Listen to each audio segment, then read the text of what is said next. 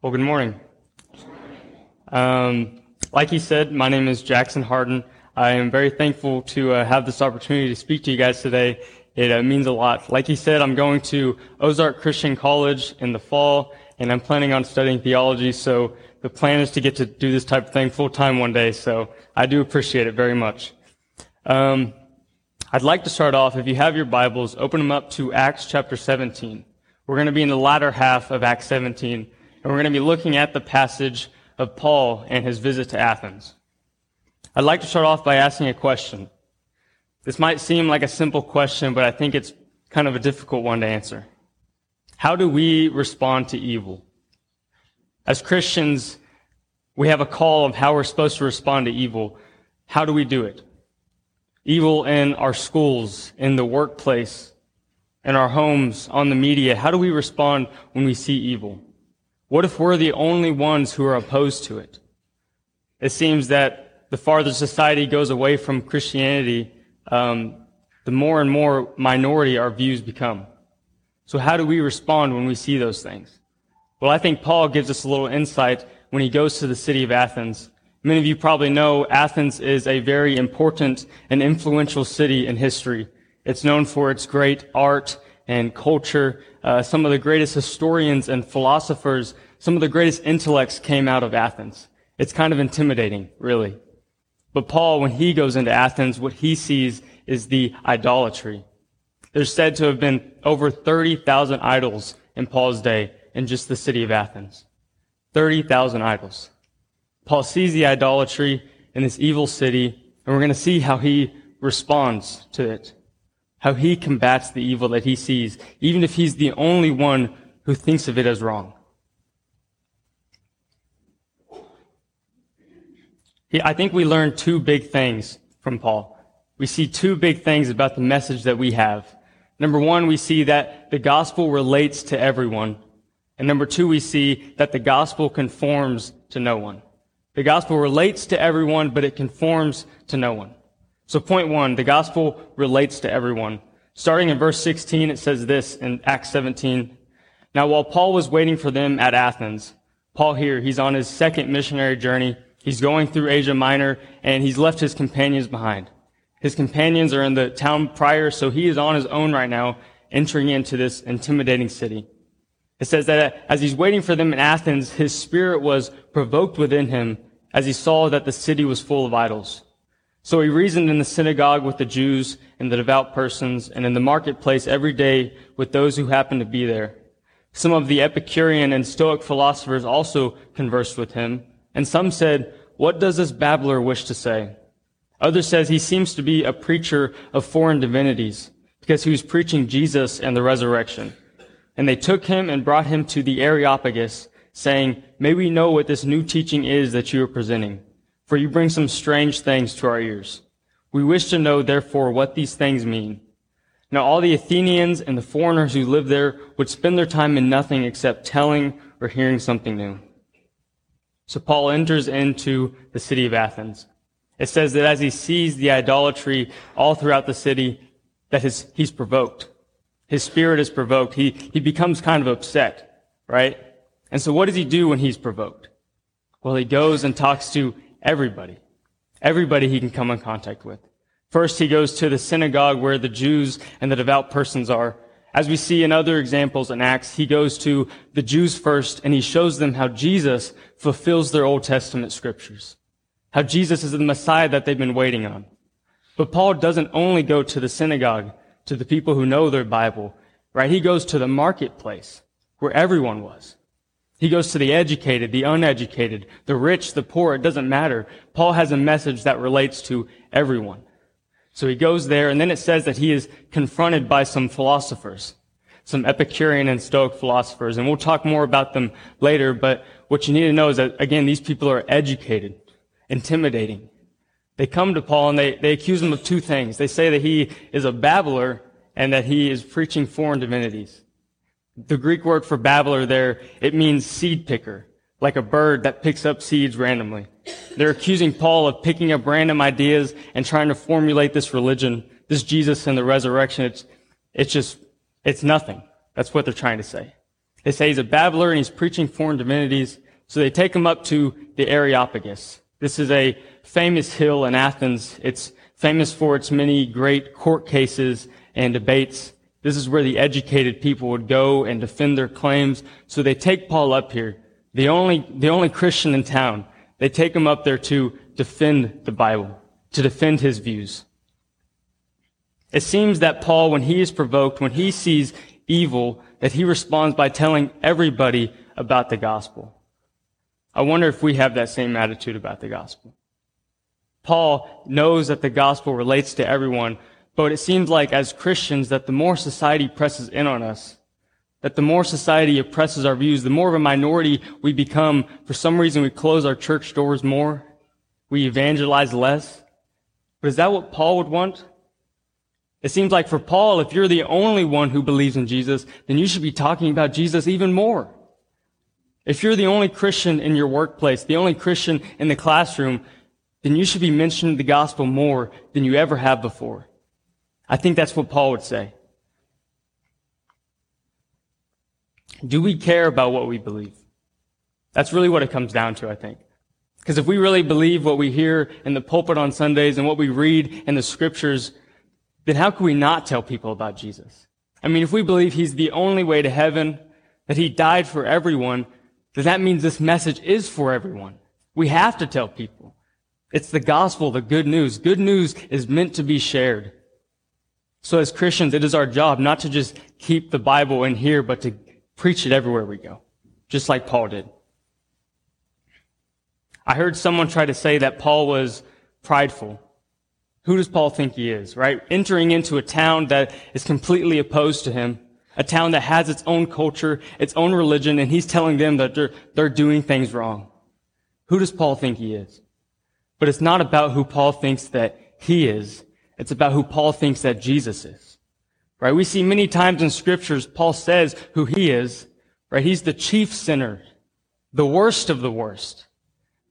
Paul doesn't see himself as any better than the Athenians. The thing is, he sees Jesus as the Messiah, the one that they've been waiting on. So it's not about him, it's about, it's about the message he has, and it should be the same for us Christians. People might try to tell us it's unloving for us to tell them to preach on sin, right? It's unloving for us to preach Jesus to people. But it's not unloving because it's not about us. It's not that we see ourselves as better. It's that we see Jesus as the truth. And we have to preach that. We have to. When we mind our business, we're being less loving. People tell us to mind our business, right? Let them do them, right? They, they have their own lifestyle. Leave them alone. But when we mind our business, we're ignoring the fact that we have this good news that's for everyone. This gospel relates to everyone. It's a beautiful message and we, and we have to share it. So Paul is on this hill. He's being accused and he begins to support his claims. He defends the faith and this is what it says in verse 22. So Paul, standing in the midst of the Areopagus, said, Men of Athens, I perceive that in every way you are very religious. For as I passed along and observed the objects of your worship, I found also an altar with this inscription, to the unknown God. What therefore you worship as unknown, this I proclaim to you. So Paul begins his sermon and he finds common ground. He says, people of Athens, I, I see that you are religious. And that's kind of an understatement, right? I mean, 30,000 idols in this city. I see that you're religious. I see you're superstitious. You even have an idol to the unknown God. These people were so religious they didn't want to miss out on any. They made sure and made one just in case they missed one. And Paul uses this as a starting point to preach the gospel. Paul uses the environment, what the people know. I mean, these people he's talking to, they don't know the Old Testament scriptures. They don't know the prophets. They don't know the law of Moses. So he uses what they know, their vocabulary, and preaches the gospel. And I think that as Christians, sometimes we, we don't have this in our arsenal, this ability to use what people know. We know all the verses, we know the Romans road to salvation, but, but we need to be able to meet people where they're at. Show them the gospel from what they know. I mean, many people don't know the words like salvation or sanctification or justification or any other Asian. Many, many people don't know that. Those are Christian terms. So Paul meets the Athenians where they're at. He uses the environment that they know, and he shows Jesus through that. Because the gospel relates to everyone. 1 Corinthians 9, verses 19 through 23, uh, Paul says this. He says, For though I am free from all, I have made myself a servant to all, that I might win more of them. To the Jews I became as a Jew in order to win Jews. To those under the law I became as one under the law, though not myself being under the law that I might win those under the law. To those outside the law, I became as one outside the law, not being outside the law of God, but under the law of Christ, that I might win those outside the law. To the weak, I became weak, that I might win the weak. I've become all things to all people, that by all means I might save some. I do it all for the sake of the gospel, that I might share with them in its blessing. Without compromising the truth without changing what the gospel says, Paul will sacrifice any of his own comforts, any of his own desires, if that means more people will come to Christ. He'll do anything. He'll become weak for the weak. He'll become a servant if that means that more people will, hear the gospel. And I wonder if, as Christians and the church, are we doing the same? Are we sacrificing our own comforts? If the conversation's hard, do we talk about Jesus anyway? Because it's that important that they hear about Jesus. I mean, do we care as much as Paul? Are we willing to sacrifice our comforts? Are we willing to become weak for the weak? Some people might find this passage kind of scandalous, right? Like Paul's bending the rules to preach Jesus. But I think Paul would say that as long as you're not sinning, as long as you're not as long as you're keeping the truth, the truth, whatever you can do to bring more people to Christ, you should do it. Use the, use what they know. Use the environment they know. The stories they know. As we're going to see, Paul is about to use the poets that they read, the writings that they read, the monuments around them, and he uses that to show Jesus. So as a church, we, we need to learn how to be versatile missionaries like him. He knows the people he's talking to. He knows his audience. So when he sees evil, when he sees something he disagrees with, he meets them where they're at. And he shows Jesus through that. We live in a nation filled with people of all spiritual walks, all walks of life. There's some people who, who know the Bible, and yet they don't believe it. There's some people who've grown up in church all their lives, and yet aren't really Christians. There's some people who have never heard about Jesus, there's some people who know about Jesus and yet hate the church. And yet we're called to preach the gospel to all of them. We have to know our audience, know what they know, so we can meet them where they're at, just like Paul did in Athens. Point two, the gospel conforms to no one. So Paul here, he continues his sermon.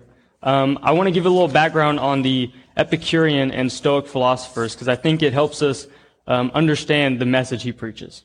So the Epicurean philosophers, the people in his audience, uh, these are like the the partiers of their day.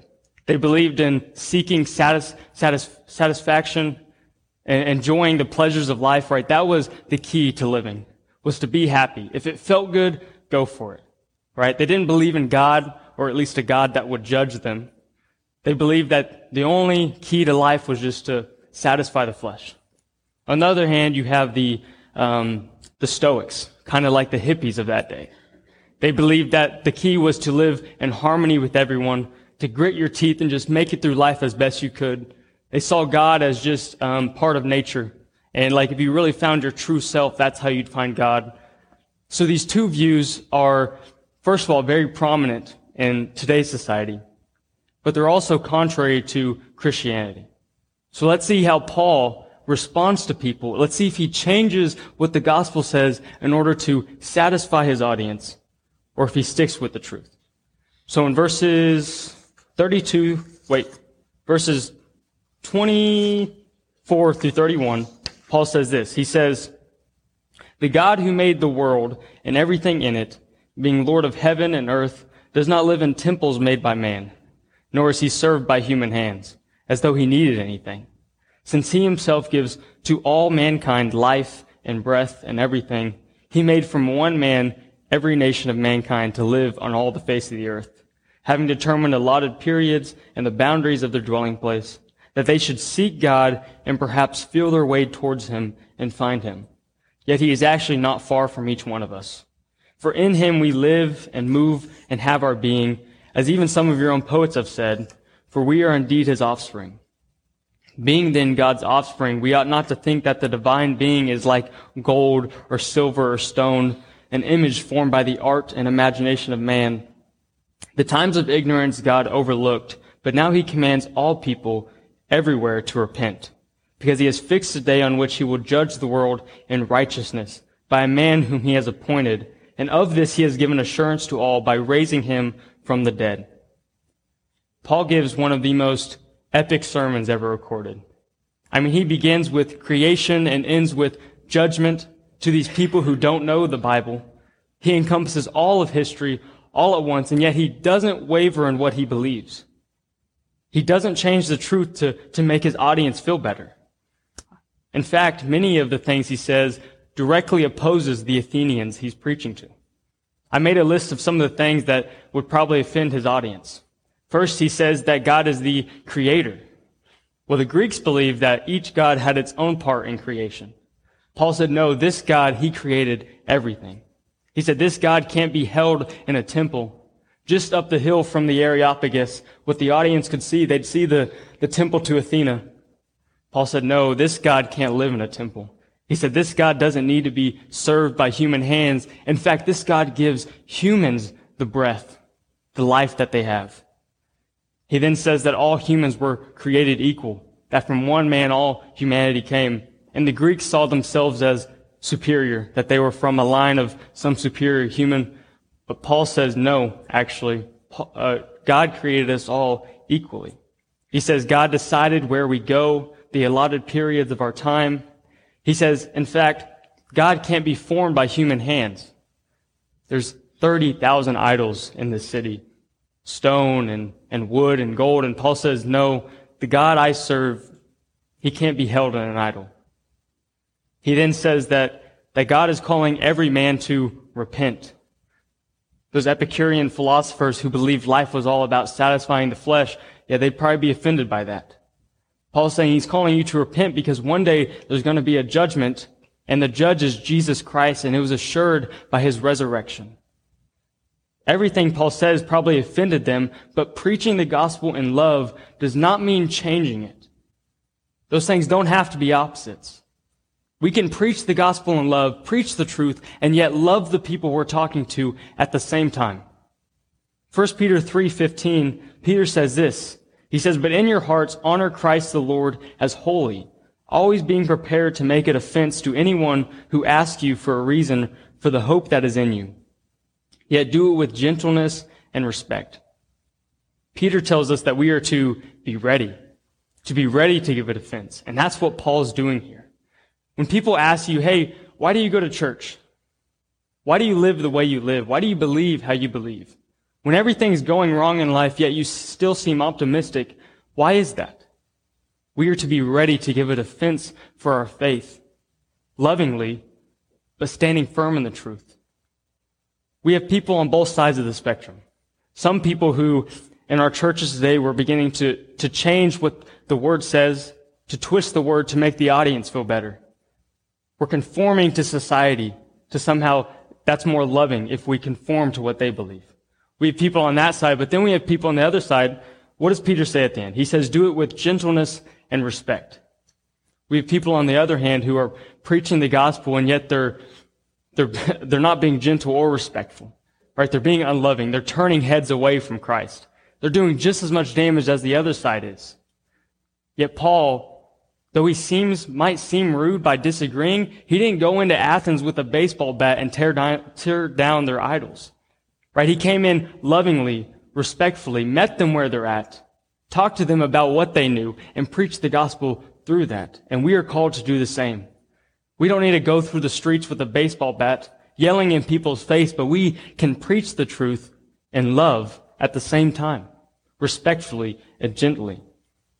Paul is patient and gentle with the people, but he's firm on the truth. Remember, that doesn't have to be opposite. We can be firm on the gospel, firm on what we believe, and yet love the people that we're talking to at the same time. So the people respond to Paul. They hear his message. And in verse 32, this is what it says. It says, Now when they heard of the resurrection of the dead, some mocked. But others said, We will hear you again about this. So Paul went out from their midst, but some men joined him and believed, among whom also were Dionysius the Areopagite and a woman named Damaris and others with them. This is the same reaction we, sh- we should expect as Christians. When we preach the gospel in truth, we should expect some people to mock. Even if we do it gently and respectfully, right? Some people are going to mock us. And we should be prepared for that.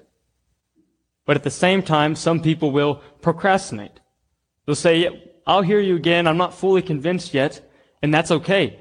Right? As, as Christians, we should be consistent missionaries. Versatile missionaries by meeting them where they're at, but consistent too. Continually preaching the gospel, giving them opportunities. And then at the same time, there will be some people who believe and praise God for that, right? That's our mission. Our mission is to seek the lost, bring them to Christ. As the church, if that's not our mission, then something's wrong. We should be loving on people enough to bring them to Christ. So in conclusion, there are three big things that I think we learned from Paul's ministry in Athens.